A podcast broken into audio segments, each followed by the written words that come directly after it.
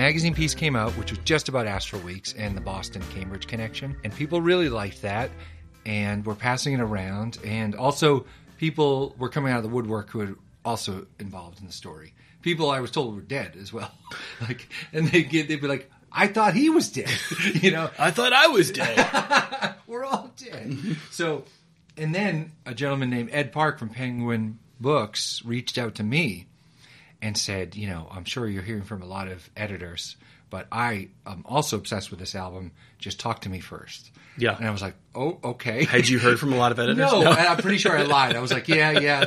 There are some. Let's slot you in first. And There's Ed, some heat, as they say. yeah, some heat. But Ed and I just instant rapport, and um, I got him, he got me, and then we went to work about how this could be a full book. And I did try to sketch out just this one story blown out, and um, I did it, but it, it seemed thin soup to me. It seemed not. It seemed like if I had gotten a 33 and a third Sure. book deal totally appropriate but there was something i was like we could go bigger and i couldn't quite figure out how and then ed suggested this zany idea about like what if um, there were other related strange stories in the city that year and it was a portrait of the city that year and uh, but the the Astral Weeks is a focus, and I think I was down on that too because I've lived here my whole life, and as far as I knew up to this point, culturally, not much had gone on here of interest. You don't think of Boston as being a sort of a hub of the psychedelic hippie movement. I mean, it, obviously, it's a, a very much a college town, and there are college right. students here, but it's a, it's largely fraternities aside, very very seriously academic colleges. Yeah. So I couldn't figure out if the city was bad at telling cool stories about itself or like in an, in an ability to self mythologize. But I was like, this is insane how many stories are kind of left on the table here. Not, you know, and not put in the proper context. How did you start tracking those down? It was, it started with just, you know, Google searches, books, more interviews, and the, the way the when it all snapped together is when I found out about Mel Lyman and the cult, um, which is the B story. If Van Yeah. and Astral Weeks is the A story of the book, Mel and the cult are the B story. We're okay calling it a cult now. Is that? Yeah, it is. Okay. A, yeah, it I just there were some. I don't know if I don't know if it was a c word or just other things, but but you before. ran into some trouble with. Oh yeah, we'll get. I mean, we'll get to that. They Yeah. don't like to be certainly called the cult. Sure. Yeah, but they they Van and Mel like shared some similarities, but were of course super different. And when the story started, Van was unknown and like hard on his luck, and Mel was famous. Yeah. And then when the story ends, they're flipped. Van's like the most famous songwriter ever. Yeah. And Mel is literally dis. I mean, maybe un- unknown is a strong word. Well, I mean, the no red carpets were rolled out here Sure. in Boston. People. Oh, like- in Boston. yeah. Okay, because like people, people knew, knew, Gloria. them. and- yeah, like Peter Wolf was hip enough to Yeah. know Gloria, but like there's stories of people playing John Payne, the flute player, being on stage, and the, he's improvising, and the third song is Brown Eyed Girl. He's like, oh, it's that guy, where he's on stage Yeah. with the guy. That's funny. And you know, just the like local musicians would tell me about like disses people would tell him after the show. Like it, we, he was he was a little bit unknown uh, on the ropes, I guess you would say. So, anyways, it turned out to be this big quilt patch like portrait of the city in the year. I was happy with it when I was finished. I was like, okay, I can't imagine this being. I don't know who would like it or if people are going to like it, but I'm very happy with this. And then I just braced myself. And then people liked it, much to my relief. Yeah, and, and so it took me uh, kind of all over the world, or half the world. And it was just a pleasure to talk about and interact with the people who, you know, every event someone holds up an old avatar that they brought, or I was at that show, etc. Uh, it's been a total joy, except for the cult trying to discredit me with Penguin Books. Were you braced for that? Well, Were you aware that they that they still sort of existed in some form? Yeah, be, and the, the the thing was they gave me access. Yeah. they had shut out press for decades, but when I inquired, for whatever reason, they let me literally in the houses up there in the hill, and You don't have a sense of what the difference was, as, as far as why they would give you access. no, I, I really don't have a guess except for uh, no, I I don't know. Uh, That's a mystery to me. But you know, they were like there were most of the time the interactions were Like this is an aging boomer um, retirement home. But then every once in a while there would be Yeah. this masked reveal of the old cult mentality. Like, like such as Okay, so listener, um, uh, much of the book is me trying to figure out when, how, if Mel Lyman died. So if you don't want to know that, just fast forward in a minute or so. But um, you know, at a certain point, I had an anonymous source who I trusted, who knew, and so I knew, and so I wanted to give Jim Kweskin and Jesse Lyman a last chance to kind of be more clear about it because they were purposely secretive about it. I had interviewed Jim multiple times through the book process, and he was about to play a show, but he said I could do the follow ups in the green room before he went on. And so I was nervous. You know, I have to confront someone about essentially a lie or hiding mm-hmm. hiding a corpse. Mm-hmm. And I had, you know, a few questions that were softballs. You know, what was the difference between Greenwich Village and you know, and really, then, really breaking the ice before dropping Yeah. the bomb. and then I was like, "Well, Jim, you know, why were you guys secretive about Mel's death? You know, he died in. You say he died in '78. You didn't tell anyone to '85. There's no death certificate." And I lay it all out, and he pointed at me. He said, "It's nobody's fucking business." And he burst into tears and w- stormed out. So, and I felt awful and Yeah. and a little scared. Uh, I've never seen him since then, but you know, by the end, I thought, even though I thought I made a very uh, valiant effort to be fair to every subject in the book, they were going to maybe not love it, and they they really didn't love it. Are, are you are you a book writer? Is this is this your thing now? Do you feel like this is kind of the what is going to define your career moving forward? Uh, I, I can't say that because the first thing I did was turn around and make a new record with the band. Yeah. which was actually a good relief because they say like they were like, oh, you're going to have post book depression. Other writers told me that, and unless you're lucky, you don't have that second book project lined up yet. And I didn't, but I knew how to write an album Yeah. with my band, so that re- was really a good place to put that. That's so fun. You know, it's funny. We were talking about Tanya Donelly, and, and she's a postpartum depression doula. Mm-hmm. There was a point where I was gonna like compare having a band break up to like post. And I was like, man, maybe this is not the Yeah. maybe this is not the most tactful person to have that conversation with. You sort of threw yourself into that project.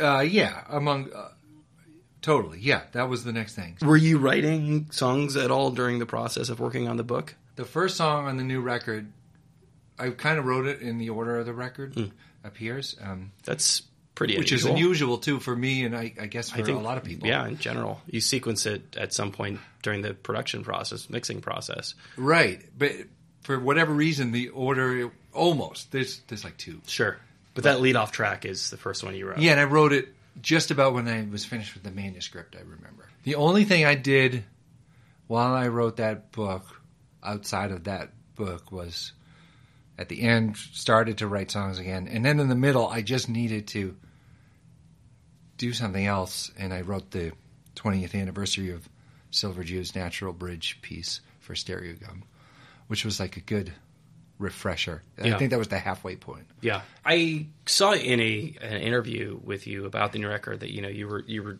you know, discussing, I guess, going through some depression while you were working on the record. Yeah. Was any of that actually a direct result of having finished the book? you know, it's the kind of thing like you It's can't, hard to uncouple. You can't quite figure out, Sure. because there was there was a lot of variable variables, but I definitely was putting it in the red to finish the book and then you know promote it in the way that I wanted to. As far as just like not sleeping, Yeah, and keeping yeah. keeping a day job. Uh, Yeah. that's demanding and hard and. Where did you find the time? Yeah, that's a good question. So Yeah. so and maybe the book is finished. It's Yeah. in the world. You did it. Yeah. So, um, um, but I can't. I can't say it. It's because of that, or it plays a major. I don't know, but Yeah.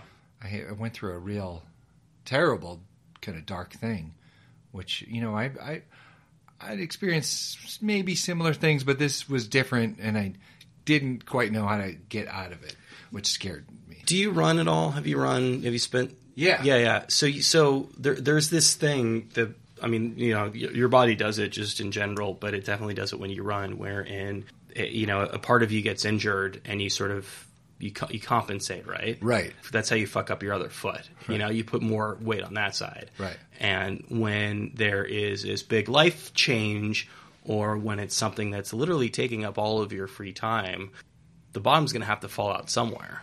Right. I thought I could avoid that. Yeah. it, it was really sort of the home stretch. You think that kind of got you though? yeah, and then it was, uh, you know, if you focus on something that um, a project that big for that long, when you finally come up for air or come back to the present, Yeah. present year, you also have personal relationships to tend to and repair because you know you haven't been there. Come back to the present year is an interesting way of putting it. I mean, Yeah. You were in the '60s when you were writing this book. I mean, I've had the people very close to me who know me really well will will be like, "Yeah, you were in 1968." Day to day, what does that mean? I was just it was my whole life. The the whole time I was working on it, it was Yeah. Because if I wasn't doing an interview, I was transcribing an interview or writing the chapter or reading research for the following chapter. You know, it was it was all encompassing, and I knew I was going to work hard on it, but I uh, I didn't, you know, quite know. And then, you know, when you're halfway through it, you're like, Yeah. well, I have to, I have to finish it in the same manner. I can't. You can sort of start to maybe start to see the light at the end of that tunnel at that point, and then that's what you start sprinting. It was exciting too. I Yeah. mean, if it people say it reads like a detective story, and that's because um, it it kind of was, and the discover the discoveries are told in the order you know they happen to me. So like in the last two weeks, I'm allowed to write. I suddenly have the secret Van Morrison tapes that I get to go play for the other musicians, and Yeah. suddenly, uh, and I'm confronting Jim Kweskin. I mean, it was like it it uh, it seemed kind of like a zany, weird, madcap mystery like movie almost that I was in. Was there a complete transformation in the project in those last couple of weeks because you all of those things started falling in line? Well, okay, so we start Ed and I. I was like, all right, the holy grails of the book are we, we get to hear these tapes and we find out what happened to Mel. Yeah.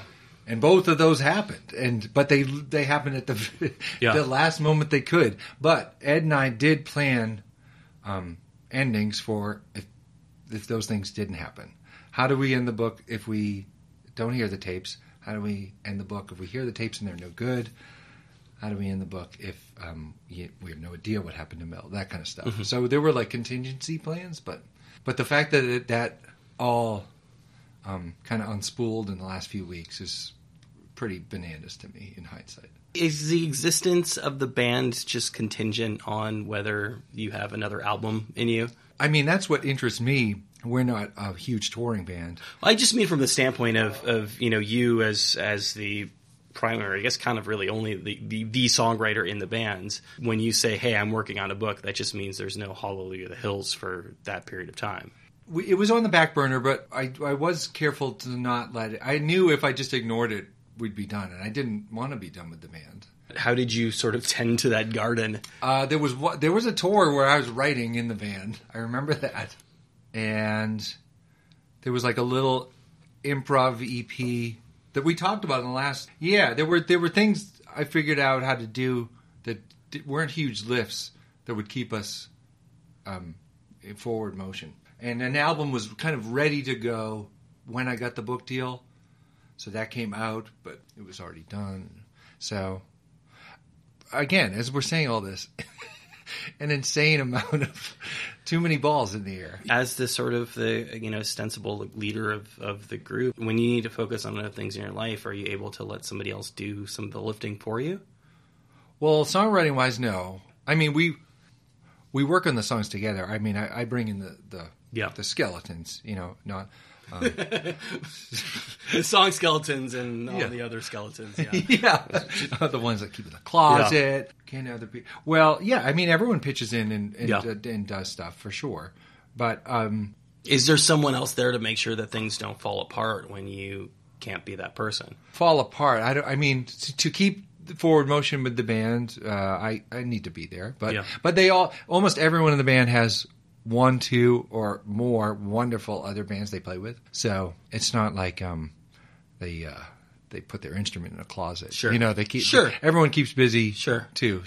And because our band provides no one's living, that pressure's off. Is So why is there a sense then at this point that the you know the band has been around for some time now? I discovered you guys at a Arlene's Grocery to CMJ, however, God many years 07. ago, God thirteen years ago.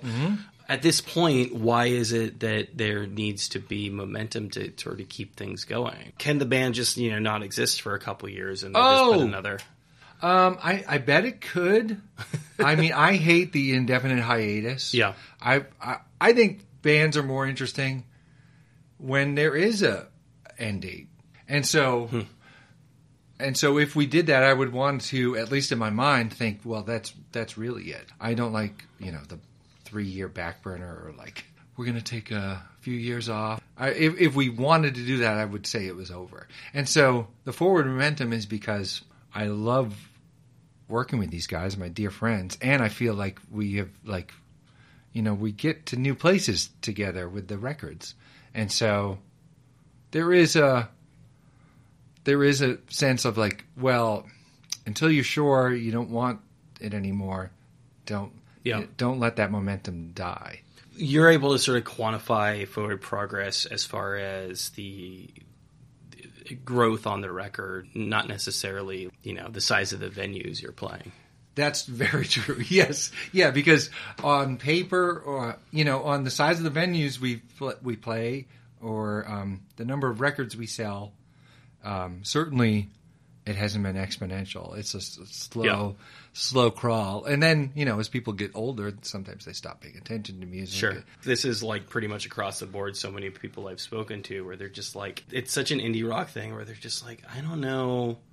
I don't know if it's me. I don't know if it's just like the state of the industry. And I don't know about how, how much of it is just that like people of a certain age, they've got kids and, you know, and, and aren't staying out as late. But like, man, kind of across the board, the Right. bottom seems to have fallen out for a lot of musicians. Yeah, and uh, that's a compli I mean, we could t- do a whole Sure. episode about that because it's like, well, clubs. If you're finding you're an artist that's like that, um, are clubs willing to have earlier shows for you? You know, they, there's kind of things that are said Yeah. like, no, we we have to sell whiskey till two a.m. No, You no brunch, no brunch. Uh, Well, people are figuring that Yeah. out. And there's the house show Yeah. circuit, and anyways, uh, yeah, I've always said that as long as enough people are with us, where um, pre-sales or or just general income generated by the band funds what we want to do next fairly easily, Yeah.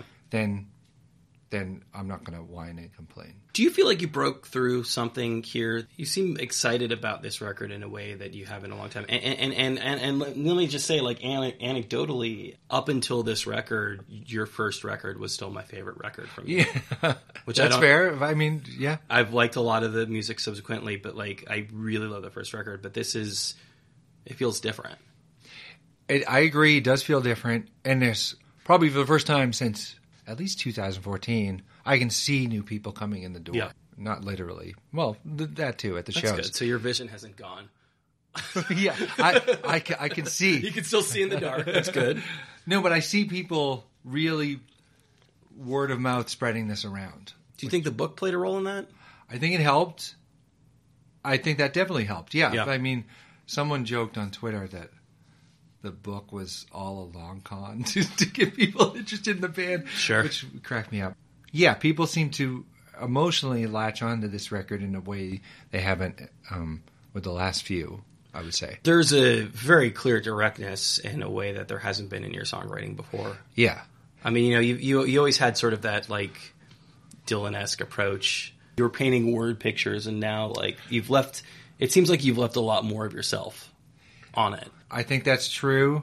Yeah, I mean, I was I'm always I was always a lyricist who was mostly interested in language, or you know, kind of unusual ways to talk about emotions or people that you hadn't heard a million times. I think you were you, you had said at one point that one of your bandmates had basically I don't know if complained is the right word, but Oh. had, had said that you like you will go to your grave refusing to explain some of these lyrics. Well, that's Nick, who is also a song a great songwriter, and he would, you know, we would I would bring a new song and be like, "What's it about?" Which is an awful question to ask.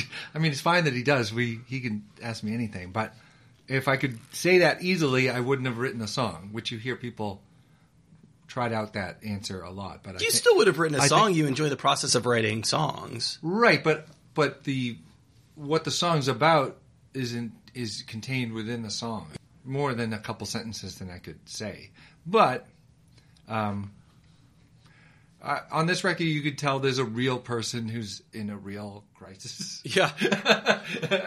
I would say, you know, it just felt okay. Here's what it, it felt okay to do. And it also, it started to help me get out of the jam. The, and that's when I say the album's in the order it was written. Um, that, you know, the first song is kind of like, uh oh, trouble. And then it is kind of trying to sing my way out of the problem.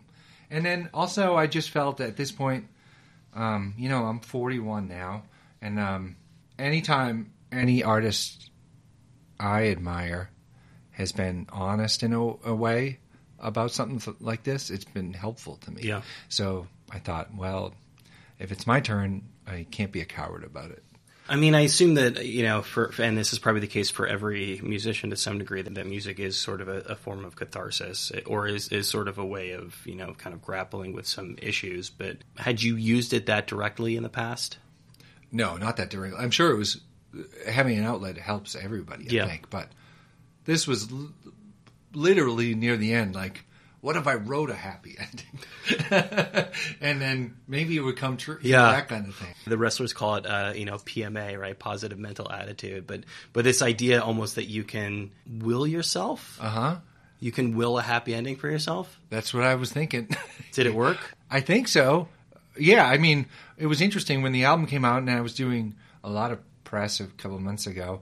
People were, both friends and fans, were reaching out, like, "Are you okay?" And um, Yeah. I was like, "Yeah, that this is this is only out because it's over. the The crisis is over. You know, I don't. You don't think that the album could have come out while you were still dealing with it? I think it would have been a bad idea, or it would have been bad timing. Bad for you personally, or Yeah, would have been a worse album for it? No, just bad. Let me think of this. The album came out while I was, yeah, I probably wouldn't have the right pers- perspective on it. I don't know. That answers that question. Almost seems structurally impossible to me. when you're writing a song while going through a really difficult time, it's impossible to some degree to play that song night after night and not Oh, yeah. relive that. Yeah, I that's something I think about a lot. Um, you know, I was nervous to, you know, at the album release show, we played the title track for the first time live ever, and the, and the the last two songs on the record, and um, I was nervous. Like, is this going to feel awful? But there again, it was something cathartic about it because um, I was thinking about something I had been through, and also people were reacting in a way that seemed like it was helpful for them. So it, by the time I was singing them out loud, it seemed positive. Thankfully, What were you going through? I was going through just a deep clinical depression, really deep. Have you ever been through one before? I don't think so. Like you've been I depressed. thought I thought not- I had. Yeah.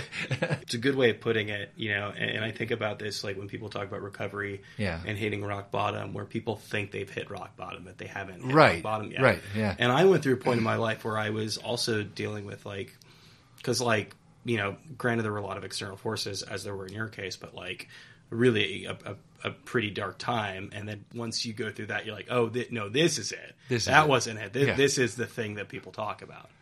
Right. It, yeah. And like I said, it, it scared me because I didn't know the way out. Yeah. And I was starting to have like uh, weird identity questions that I would think about all day that are inherent on the album. What were you questioning? like you know, just like, am I the, am I the same person? You know, or are my thoughts me? You know, just yeah.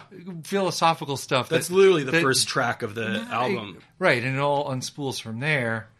And also just like depression and then not thinking that me continuing to stay alive was was it would be fine if I you know Yeah. those those awful things where you're just like it doesn't it doesn't matter Yeah. and then you start to act reckless and it was just terrible. So And you would move back in with your parents, I- just yeah. sounds like an extra level of. yeah, that's how I mean, bad they could be the best in the world, but even they so, are.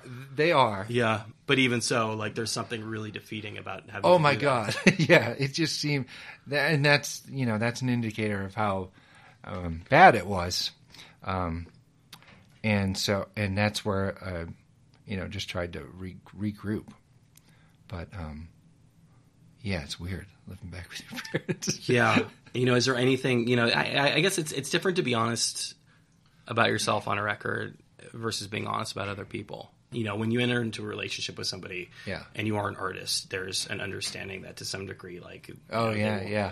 Um, and, and I'm sure that that is both complicated and made easier by being married to another Right. musician. Yeah, I mean our our, our whole relationship is like um, it, it's interesting in that way because Yeah. we're in it, but we're maybe we're also making art about it. I had Marissa on the show, Yeah. and when I did, like her album had come out, and it's a relationship album in a way that you don't want necessarily a relationship album written about you. I know, and it's but we're the the, the thing about us. Uh, we before we met each other had you know dedicated our lives like our life is about art and creativity. Yeah. and so it was uh, it was part of the deal from the night we met each other. Um, but uh, it's weird and surreal, and um, uh, I just think she's an incredible artist. But uh, yeah, it can get there can, it can be a hall of mirrors sometimes. Can can you listen to that record? I haven't in a while. I thought I, I did very carefully, and I love it. We're still married, but we're currently Yeah. separated. And I, I guess in the same in the same way, you know, this idea of um, reliving some of the stuff while you're playing your own songs, like, Yeah. is it more difficult when they're the other person's songs? I seem to be able to transmute my songs into, like I t- told you, like Yeah. a positive, got through it thing, and it's a little harder for the the flip side. Yeah. Um. So, yeah, that's and it's a weird kind of. We're talking about like weird al- alchemy, like Yeah. you know, it's a it's it's hard to talk about this and make sense, but I, Yeah. pre- I appreciate. Years ago, I dated a songwriter, and um, she never wrote a song about me until we broke up. Mm-hmm. and I was, you know, it wasn't like a we obviously we weren't married, and but I was like, does that say something about me that she didn't want to write a real song about how great things were? Yeah, you can start to question Yeah. all that stuff, and so you know, some bound you put some boundaries in place, and that's. But it's also interesting that this is the first album ever where the song we wrote together. Uh, the middle of the album, "Born to Blow It," we wrote about almost a year ago exactly when I turned forty. It's it's interesting that that's right in the middle. Is there significance? I mean, obviously chronological, as you said before, but Yeah, just that it's in the middle. yeah, and that it's us too. It, um, you were able to sort of work when you're as you're doing with all of this sort of the different things in your life. You were able to sit down and work on a song together. Yeah, and it was actually um, very. Um, it opened up communication. It was a positive thing. It was, Yeah. yeah. It was a. Um, it was a nice thing that had to happen then, you know, and uh, it's a very funny because that song is about taking personal responsibility for your fuck ups, and for a song to be written first person, but two people wrote it, and uh, that goes. I think that fits nicely with like the album's theme and the title and stuff. How how did how did the songwriting process start on that song specifically? Well, I had um, those um, funny kind of verses, and then this super cheesy, um, self-empowering chorus, and I played it for her, and she was like, "Well, those verses are brilliant, but um, that chorus sucks, and the whole Yeah. feel the whole feel should be dreamy." And so she started the arpeggio, Yeah. kind of '50s vibe, and then we kind of rebuilt the choruses together, and then other words came together, and so it was, and that was like an evening. It is an album very much about songwriting in a lot of ways. Yep, there's that too. There's, which I've always been careful about. It's kind of navel gazing, or can be. Yeah, I I know, and that's why I told the. I mean, I had this clause with the band, like I'm just um I'm going to try to not censor myself, and I'm not try not to care what you guys think. I'm just going to bring in these songs because I do care what they think, and I want Yeah. to, I want to impress them. But you're you're not going to to go out of your way to change things specifically to impress them or to think you're cool. Exactly, and I and I said Let, we'll carry this to fruition, but if it is um, a solipsistic teenage diary smell to it when Yeah. we're finished, we're just not putting it out. At least that's what I told myself Yeah. as a as an escape hatch. I, who knows because I didn't use it. Yeah. but also exterior voices said no, this is um, worth people hearing. So. Yeah. Why, why were you afraid to examine it in that way during the process of making it? Um, I don't. I didn't think that was good for the creative process, Mm. for whatever reason, whether that's smart or not. And I've heard, and there's records I lo- I love that maybe do that kind of talk about writing or talk about the process of creativity that I love, and then some are unlistenable. So I was aware of both. It could be A or B. There, You know? There's something I bring up on the show a lot, and, and I don't know if I think you might have been the one to tell me this, or I might have just you know heard this story elsewhere, but and maybe even I may have even read it in the book. Uh, it's the story about Van Morrison about the lyrics to Astral Weeks coming to him while he was like sitting on the porch. yes. No. Well, there's. um Have I been telling the story wrong the entire time? Well, no, I mean he, the way he generated those theory uh, lyrics was stream of consciousness. Yeah. Where uh, I know what you're talking about in the backyard of the porch. I think that's when um, one of his bandmates saw him working out a song. Okay. But mostly he would sit at that apartment in front of the tape recorder for like an hour Okay. or however long each reel was, and just and and things would just come through him, Yeah. and then Okay. and then he would play it back, and So I've been I've been getting the it's pretty close though. Yeah, I've, I've been getting, I think, enough of the um, enough of the skeleton right that that that the the way I'm sort of using it to to explain things makes sense. Where where it's sort of a similar. It's not quite the Rolling Stones satisfaction story Right. where that like almost came to him in a dream, right? He wakes up Right. the next morning and plays it. Yeah. But um, you know, very much a very you know fertile moment for him. Yeah. Where he's literally like channeling the music. That's how he explains it, and I often use that to ask people whether Oh. stories like that are um, detrimental to artists because when you are not able to do that, uh huh.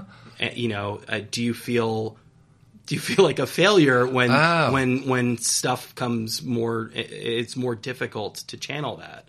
Well, if you're someone who likes, I mean, there, I do think there are artists that um, do one or one of those things or the other. But you want to think that that art is is effortless, right? That you're like channeling the muse. I think I don't. no, that's I the romantic notion, certainly. But I, I like I- what I'm saying is I like artists who sound like wow that came to them. Yeah. And I like artists who are like wow they set out to write that song and they did it perfectly. You know, I Craft, I find a lo- craftsman. craftsmen. Yeah. Yeah. Uh, yeah, I find a lot of value in both. So, um, I know what you mean, though. Like it's like it's like people who don't feel ASMR.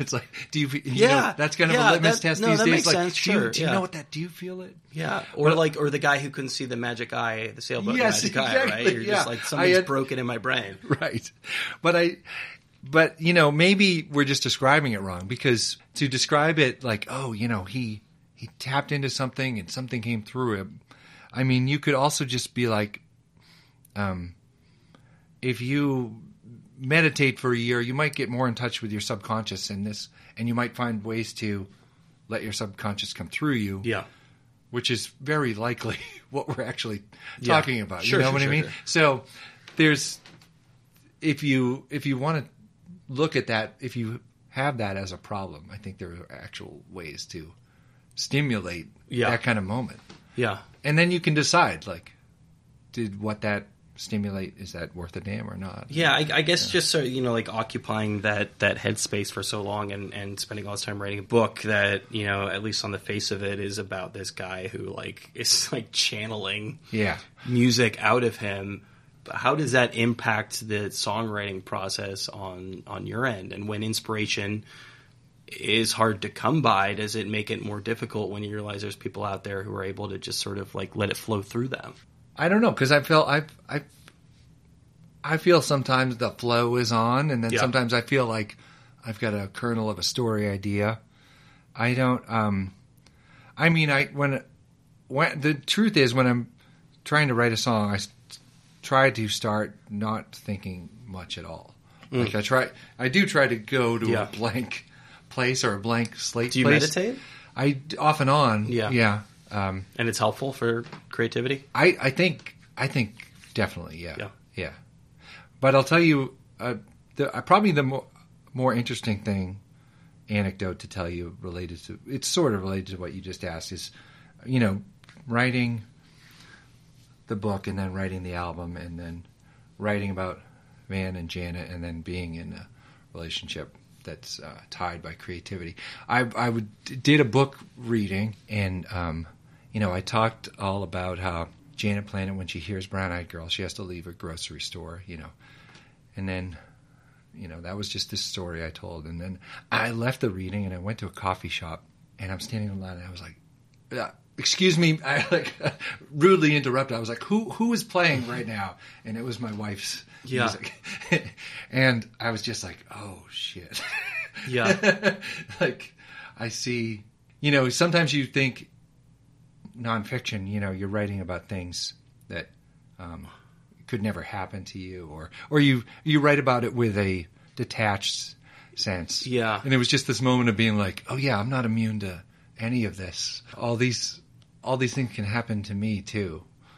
Does that make sense? Yeah. Uh, I mean, did did it have was was the was the impact that it had on you similar to that of just like uh, I can't I can't be here while this was playing, or is really just dawning on you that you had lived through a story that you had told?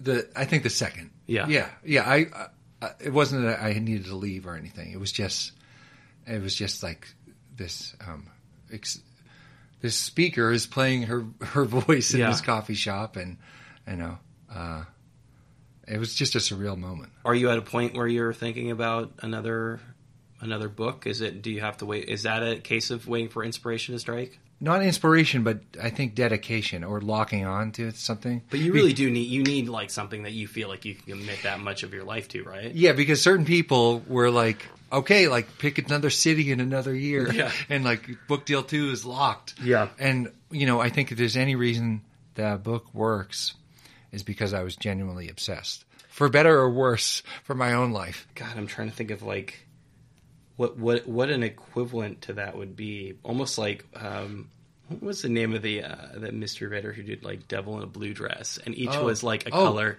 Oh, um, uh, yeah, uh, Moses. Uh, Uh, Walter Mosley. yes, I met him once. Oh. Yeah, I don't have an interesting story. Yeah, but, yeah, okay. No, no, but but of but of like, okay, well, here's my gimmick. Oh, yeah. You know, what I right, mean? right. In, in, the, in the same way that you know, dealing with a major label record company, they're just like, all right, you did this thing, like Right. now just just keep repeating that. right, yeah. But that was a, a joke, right? Or was I, it? I would hope so. Well, I mean, it would seemed like a viable option, but you know, I love, I live in the city, and I Yeah. love it, and I love the album, and that's why it works. So, um, I am working on a proposal for a second book, but um, uh, we'll see if it happens. But I know some things now. I know I need more time. Yeah. um, and you know, just some some protective Yeah. self care things to make sure I can do a good job and be okay at the end. What, what, does self care mean in this case? Oh, just now I know what it takes to write a, a nonfiction book. Um, you know, advocating for enough time to to make it. Was that the main thing? I mean, was that the thing that really um, rubbed you raw? Was was just the amount of time it took to do it? Yeah, well, yeah, but I mean, it wasn't an unreasonable amount of time. I mean, I could have reacted to that amount of time differently. I could have, you know, I could have talked to less people. Unreasonable for a guy who didn't quit his job, and for a Right, guy who was right. in a band. Right, right. And, Yeah. yeah. I've I've learned um, that um, th- there isn't a third end on the candle. Yeah, yeah. You know, and and burning from both ends is itself uh, gonna catch up eventually. So I just I I know my limits now, and you know how to fruitfully create stuff and work on stuff without um, ending up back at my parents' house. Can you distill though what was actually enjoyable enough about that experience that you would want to repeat that again? It was the thrill and the honor of a lifetime. I mean, not to get overly dramatic, but it was thrilling because, you know, I was figuring things out and putting a story together that had never been pieced together. Yeah. And that that was really really exciting. And then it was an honor because all of these musicians and all this art I really liked and the city I like and to, you know, be the person who gets to try to put that together. Yeah. I didn't want to let people down who would give me so much of their time. So um, it was unlike I didn't have anything to compare it to. It was completely new to me. So it was, you know, it was pretty hyped up. when you were on the other side of it, how long did it take for you to realize that it was in fact a good, positive experience and one that you would want to do again? I mean, because I assume that there was a, a, period of time when you were sort of struggling right on the other side, when you're like, I would never, I would never, like running a marathon, right? Yeah. For some reason, people run marathons again, Right, right. but Yeah, it's probably yeah. not because of the, the, you know, the five hours after the marathon. Exactly. Yeah. I would I would say after, you know, people had time to read it and people started to write me letters or or talk to me after events um, and genuinely thanking me. And and also subjects of the book called not included you know thanking thanking me for getting it right or you know this or that. Just I started to see how it was worth it because it really um, it meant a lot to a lot of people. Yeah. certainly more people have read that book than have probably bought or listened to any single Hills album. I would say. Um, so it was also it was a gigantic expansion of uh, reaching an audience um, and new people and people who weren't in my demographic. You know what I mean? It was like it was um, that was thrilling too to talk to you know talk to people who I hadn't sent messages to before. Writing a book versus putting out, out an album, does one feel more rewarding than the other? It's you've asked me at a bad time because because Great. Well, I'll talk to you in four years. yeah, can- let's do this Yeah. in four years. But just the reaction to the book and then the reaction to the album, um, which has all been the last two years, um, both really rewarding and beyond expectations. Yeah. and both special in their own unique way. So I don't know. I'm pretty grateful right now. How long has a band been a band? Fourteen years. 14 years. Yeah, Uh, and this is album seven? this is the seventh. Seventh album. Yeah. You wrote one book and you hit it out of the park. Yeah, like yeah, it took a lot and and and it really kind of wore on you, but you you put this first book out and it like had a great response. The I mean, you know, that the the band has been grinding. I mean, you know, you are Sure, you are yeah. grinders, right? Yeah, yeah, yeah. Like uh, life for grinders. Yeah, exactly. and and, uh, you know, and and you know the you know, granted, it was like you know maybe a couple years of your life to do it, but like But you know, there's a. It's not unlike. It's it's on a different scale completely, but I mean, it could the book path could mirror the Yeah. band's path, where, it, you know, when you saw us and that first album came out, there was a excitement and reception that seemed like we. Yeah. were we were about to go Yeah, yeah. eight tiers above where we were. Yeah. And it just didn't work out that way.